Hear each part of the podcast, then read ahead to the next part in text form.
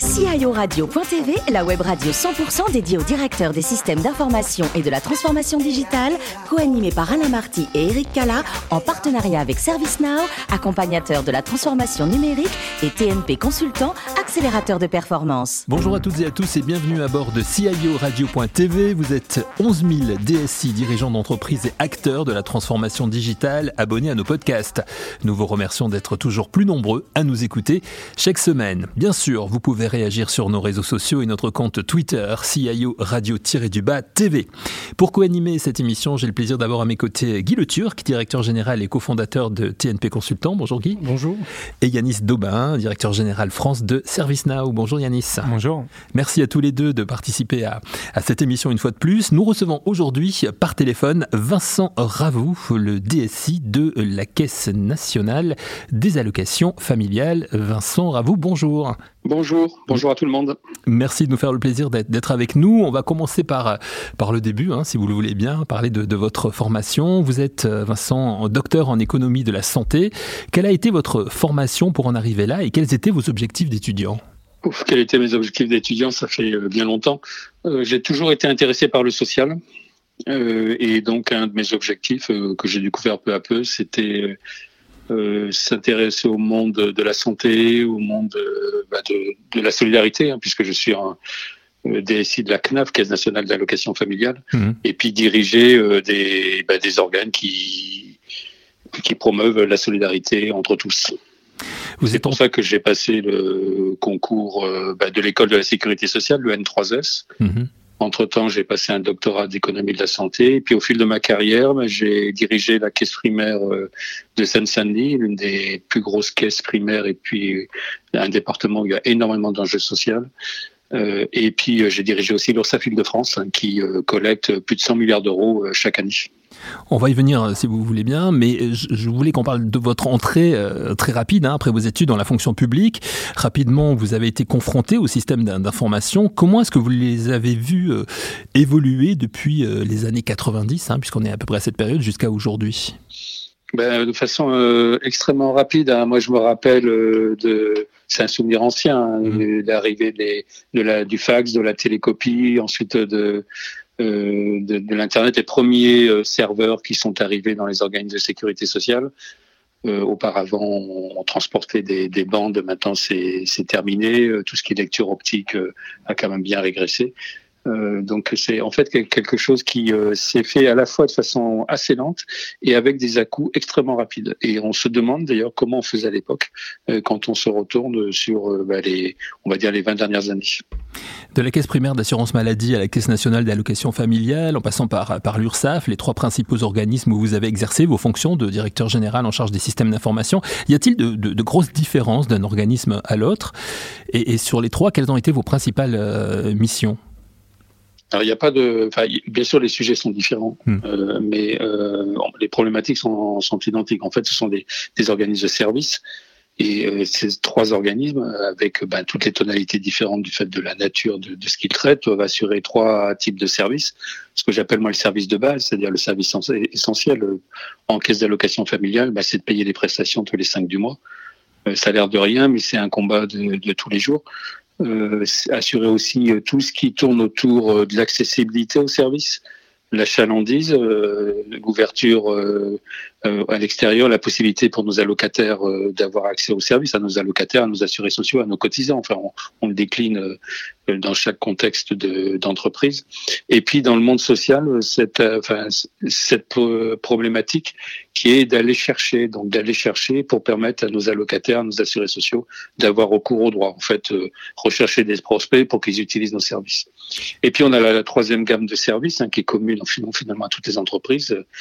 Euh, c'est ce que j'appelle moi les services attentionnés, c'est-à-dire pour certaines catégories euh, d'usagers, de clients, d'assurés, d'allocataires, on peut appeler comme on veut, ben, offrir des services plus attentionnés, adaptés euh, à leur euh, situation sociale, à leur euh, état de vie, euh, à leur moment aussi de vie. Et c'est pour ça, par exemple, les caisses d'allocation familiale sont très centrées euh, sur ben, l'accueil du jeune enfant. Hein, c'est vraiment leur leur objectif promis. Et donc l'informatique, à partir de là, ben, devait répondre à, il doit toujours répondre à ces trois, ces trois objectifs. assurer, avoir une informatique robuste. Je pense que c'est ça d'abord ce qu'on demande, quelque chose qui démarre le matin sans problème, mmh. extrêmement robuste, fiable, sur lequel on peut compter pour assurer des, des paiements de masse. Hein. On est dans le monde industriel, hein, c'est l'industriel du tertiaire, hein, ce dont je vous parle.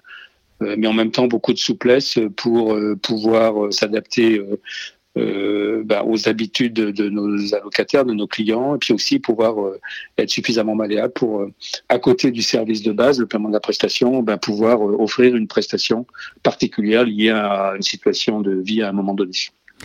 Vous êtes, avant de céder la parole à, Guy et à, Yanis qui ont des questions pour vous, euh, Vincent, vous êtes donc euh, à la CNAF depuis une dizaine d'années maintenant. Vous y avez euh, commencé comme directeur général en charge du réseau. Et puis depuis 2019, vous êtes en charge du système d'information. Est-ce qu'il y a une différence entre les deux postes? Oui, et l'objectif c'est servir, donc c'est le même, mais il y a quand même une très grosse différence. Moi, j'étais client finalement de, des services informatiques. Euh, et, bénéficiaire en fait, et puis parfois euh, victime euh, mm. des aléas de, l'informatique. Là, la DSI c'est une prestation de, enfin prestataire de services et qui doit répondre en fait à trois injonctions paradoxales qui sont assez difficiles en fait à, à manier. Premier, c'est bah, d'assurer le service en permanence, hein, c'est le 100% disponible. deuxième chose, c'est qu'il faut être à date. Alors pour nous, dans le, la fonction publique, à date, par exemple sur les réformes réglementaires ou à date sur la mise en œuvre de nouveaux services. Euh, et puis en même temps, il ne faut pas oublier quelque chose en fait que j'ignorais beaucoup dans mes précédents postes, c'est que tout ça, ça repose sur un, substrat technique, et donc il faut bien veiller euh, à ce que l'évolution technique se fasse, que la dette technique soit la plus réduite possible, et prendre des options euh, qui permettent en fait d'assurer l'avenir. Et par définition, l'avenir on ne connaît pas. Alors on va rentrer dans les détails de vos fonctions, justement, avec Yanis et avec Guy. Guy, peut-être pour, euh, pour une première question. Alors justement, Vincent, je crois que vous assurez euh, la distribution d'à peu près 80 milliards euh, d'euros de prestations chaque année auprès d'une trentaine de millions de, de, personnes hein, qui attendent ça certainement avec, comme vous l'avez dit, beaucoup de, de, précision, de régularité. Donc au quotidien, dans votre fonction de DSI, qu'est-ce qui vous apparaît le plus, le plus sensible, le plus important? Eh ben, ce qui est le plus sensible, c'est vraiment de pouvoir donner à nos CAF, donc aux, techniciens de nos CAF, euh, les outils pour pouvoir travailler, pour traiter les dossiers. Euh, on a beaucoup de travail, enfin de travaux, qui se font de façon automatique. Hein. C'est le traitement automatique, ça, ça existe, mais on a aussi beaucoup de situations qui sont tellement complexes qu'il faut les traiter à la main. Et donc, un des enjeux, bah, c'est d'assurer la disponibilité des outils et puis le deuxième enjeu, c'est d'assurer la disponibilité, j'allais dire des outils pour nos allocataires, en fait, la disponibilité de notre navire amiral de la relation de service, qui est CAF.fr, qui est un des sites sociaux les plus consultés. Hein. On a euh, ce matin, par exemple, euh, enfin hier plutôt, on avait plus de euh, 1 500 000 consultations de notre de notre site. Et donc c'est vraiment ces deux ces deux éléments qu'il faut euh, qu'il faut assurer. Et c'est vraiment ça quelque chose qui pour moi est fondamental. C'est véritablement la permanence, la, la continuité du service. Donc le numérique, euh, finalement, partout dans l'émission euh, de la caisse, euh, des caisses d'allocation familiale, branche famille, est-ce qu'il y a des technologies qui vous semblent plus porteuses pour les transformations à venir? Alors, le numérique, c'est quelque chose en fait que la branche famille a intégré, j'allais dire assez tôt, même très tôt. Euh, je pourrais parler du Minitel, mais ça ferait un peu has-been. Mais euh, la, CAF, euh, la branche famille, a utilisé largement le Minitel à l'époque. Et on utilise maintenant, depuis à peu près une demi-douzaine d'années, très largement toute la technique de numérique dans la relation avec notre allocataire, avec nos allocataires. Avec cette difficulté que notre public est très divers. On a des allocataires qui manipulent avec perfection l'outil numérique on a des allocataires qui sont beaucoup plus en difficulté. Donc, il faut qu'on arrive en fait à doser et avoir une réponse euh, de, de services qui soit adaptée à chaque situation. Donc ça, c'est une des utilisations du numérique. Et la deuxième utilisation de toutes les technologies, alors j'élargis un peu le sujet, mais c'est toutes les technologies d'intelligence artificielle, de data mining, c'est de pouvoir repérer euh, nos allocataires euh, pour pouvoir finalement segmenter la réponse qu'on peut leur faire. Euh, notamment euh, pour tout ce qui est recours au droit. Le recours au droit euh, effectif, hein, c'est une priorité que l'on a très forte. Et donc, un des enjeux que l'on a, c'est de faire en sorte que tous nos allocataires qui ont droit à une prestation en bénéficient. Et donc, tout ce qui est intelligence artificielle nous permet en fait de, de faire ces repérages. Nous permettra encore plus de faire ces repérages. Et puis à l'inverse, on peut dire aussi que c'est une façon aussi de lutter contre la fraude, hein, puisque ça nous permet aussi de vérifier s'il n'y a pas des situations à risque euh, qui pourraient cacher une, une fraude. Pardon. Je, crois que les, CAF ont, été fermés là, pendant la crise sanitaire, donc euh, vous avez dû certainement voir l'usage de vos services en ligne euh, s'intensifier. Est-ce que finalement vous avez constaté des, changements dans, ces usages en ligne de vos services? Alors, les, CAF, pendant le premier confinement, ont été fermés, mais dès que le gouvernement a redonné le top, elles, sont, elles, ont réouvert très vite. Donc, on a toujours, toujours eu, sauf les premières semaines du premier confinement, on a eu nos accueils ouverts. Alors évidemment, c'est des accueils avec toutes les précautions sanitaires. On a privilégié le rendez-vous, donc on n'a pas fermé. Par contre, ce qu'on a constaté, c'est euh, en fait une utilisation euh, extrêmement importante, une augmentation extrêmement forte des échanges numériques. À la fois les consultations euh, donc sur notre CAF.fr, euh, les transmissions de pièces euh, par par internet. Donc c'est des choses que, qui existaient mais qui étaient très très peu utilisées. L'utilisation des, des formulaires informatiques et de toutes les démarches par par, inter par internet, tout ça, ça a augmenté beaucoup. Et bien sûr, le téléphone a augmenté aussi de, façon parallèle. Il y a quand même un avant, un après. Et puis dans nos méthodes de travail interne, eh ben, on a évolué, hein, comme toutes les entreprises. Moi, il y a deux ans, si on m'avait dit qu'une DSI pouvait fonctionner de façon complètement déconcentrée, c'est-à-dire chacun chez soi, au fond, euh, j'aurais été quand même très étonné et euh, très dubitatif. En fait, c'est ce qui s'est passé. Euh, on a fonctionné en télétravail pratiquement intégral et de façon très correcte, puisqu'on a pu non seulement payer les prestations, mais répondre à toutes les demandes du gouvernement en matière d'aide complémentaire. Vincent Yanis Daubin a aussi des questions à vous poser. Vous parliez okay. de, euh, de knaf.fr euh, tout à l'heure. On vit dans un pays où les services publics sont souvent euh, décriés. Donc ça m'amène une question autour de, de l'innovation et de l'organisation autour de l'innovation. Comment est-ce qu'aujourd'hui vous êtes structuré? Comment vous vous organisez? Et quels sont les moyens finalement pour continuer à innover et, et vous assurer d'être au niveau finalement des exigences des, des usagers de la CNAF ça, c'est pour nous un vrai sujet parce que euh, il y a à la fois le fond et l'écume. Euh, le fond, c'est qu'il faut vraiment qu'on s'assure que notre système de base, système informatique de base, le terme pas très informatique, mais enfin les, fondamentaux, euh, soient euh, capables d'absorber l'inattendu. Parce qu'au fond, comme dans une entreprise privée, un service public gère l'inattendu et, notamment dans le domaine social.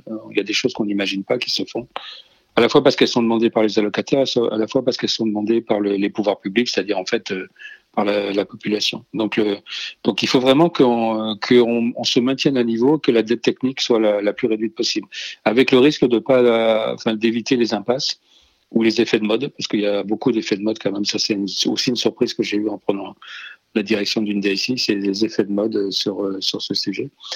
Et puis après, il y a la créativité euh, des services. Et là, on a la chance d'avoir un réseau de 100 CAF, euh, une CAF par département, avec euh, beaucoup d'intelligence. Et on organise régulièrement euh, ben, des hackathons, comme ça peut être organisé ailleurs, qui permettent de faire émerger des sujets nouveaux, des initiatives nouvelles. Et on, a, on, on peut mettre en place, et on met régulièrement en place des services qui bah, qui permettent d'innover. Par exemple, on a un service qui n'est pas assez connu et qui mériterait d'être connu, c'est monenfant.fr, euh, qui euh, permet de mettre en relation en fait des demandes de garde avec des offres de garde. Et ça, c'est quelque chose d'assez nouveau pour nous. Et si on prend un peu de recul, on parlait de crise hein, tout à l'heure avec, euh, avec Guy. Comment est-ce que vous voyez le, le rôle du, du, DSI, la fonction DSI euh, évoluer, notamment euh, au regard de nouvelles thématiques comme la cybersécurité? Alors ça, c'est euh, cybersécurité, c'est vraiment, le, à mon avis, le sujet le plus, le, plus sensible. Cybersécurité et continuité d'activité, enfin, c'est un peu lié, mais pas forcément. Et par exemple, si on prend le cas particulier de la branche famille, euh, c'est sûr qu'on ne peut pas se permettre d'être, euh, d'avoir un ransomware qui nous bloquerait tous nos fichiers. Enfin, ça serait une catastrophe. Euh, alors, on a des moyens de contournement, on a des précautions. Je pense qu'on est bien outillé, mais euh, au fond, dans ce genre de choses, la question, c'est pas de savoir si ça va arriver ou pas, c'est plutôt de savoir, de savoir quand ça va arriver. Donc, on, nous, on a mis en place tout un système euh, de cybersécurité et de continuité d'activité parce que, euh, vous savez, on parle beaucoup du cloud, mais moi, j'ai en, j'étais très frappé euh, parce qu'il est arrivé un opérateur français du cloud dont finalement les data centers ont brûlé dans l'est de la France. Et je pense que c'est vraiment des précautions majeures pour un DSI que d'assurer cette continuité de l'activité. C'est en lien aussi avec ce que je vous disais, faire en sorte que le service soit disponible tous les jours. Ça, ça fait... et, la cybersécurité, on a, on a des attaques fréquentes hein, en permanence. C'est on est la cible de beaucoup d'attaques et on, on arrive à pallier pour l'instant, mais il ne faut pas baisser la garde. Oui, c'est ça, ça fait partie de, des choses sur lesquelles vous avez une veille permanente, on peut le dire. Oui, oui, et puis une intransigeance. Une intransigeance parce que je pense qu'il ne faut pas... Il faut pas biaiser. Par exemple, pour prendre un exemple très très concret, euh, au début de la crise, c'est poser la question de savoir quel outil de, visioconférence on, on, utilisait. Et nous, on a refusé certains outils parce qu'on les estimait peu sécurisés. Hmm. Alors, il y a eu des progrès depuis. Hein, je ne veux pas porter euh, incriminer tel ou tel outil, mais c'est aussi une, façon, euh, une façon d'être. C'est à la fois des outils, des précautions, des consignes, mais c'est aussi euh, une hygiène finalement de chacun des salariés. Euh, et donc, il faut que l'exemple vienne du haut. À propos d'outils, Vincent Ravou, je sais que vous avez une passion pour le, le bricolage. Est-ce que c'est quelque chose qui vous sert également dans votre métier et de quelle façon? Oui, et j'aime bien bricoler. Ça, c'est. Alors, je, ça, ça, me sert du. Alors, ça me sert maintenant. Ça m'a servi. C'est que au fond, il y a, il faut à la fois. Enfin, je dirais trois choses. La première, c'est qu'il est important de terminer les dossiers. C'est-à-dire qu'il ne faut pas se laisser les choses en plan. Et souvent, ce que je disais de la DSI, c'est que et des DSI que j'ai fréquentés, c'est que souvent ils parlent au futur. on est toujours dans un futur. Et quand on est dans le métier, on a besoin de quelque chose de concret qui fonctionne. Et on l'a besoin pour tout de suite, et même pour avant-hier. Euh, donc nous promettre euh, des choses dans deux ans, trois ans, c'est bien, mais en même temps, il faut y aller le quotidien de tous les jours. Le bricolage, c'est un peu ça. On peut avoir des grands projets euh, pharaoniques, mais en même temps, il faut pouvoir obtenir des choses concrètes assez vite. C'est l'objet du bricolage.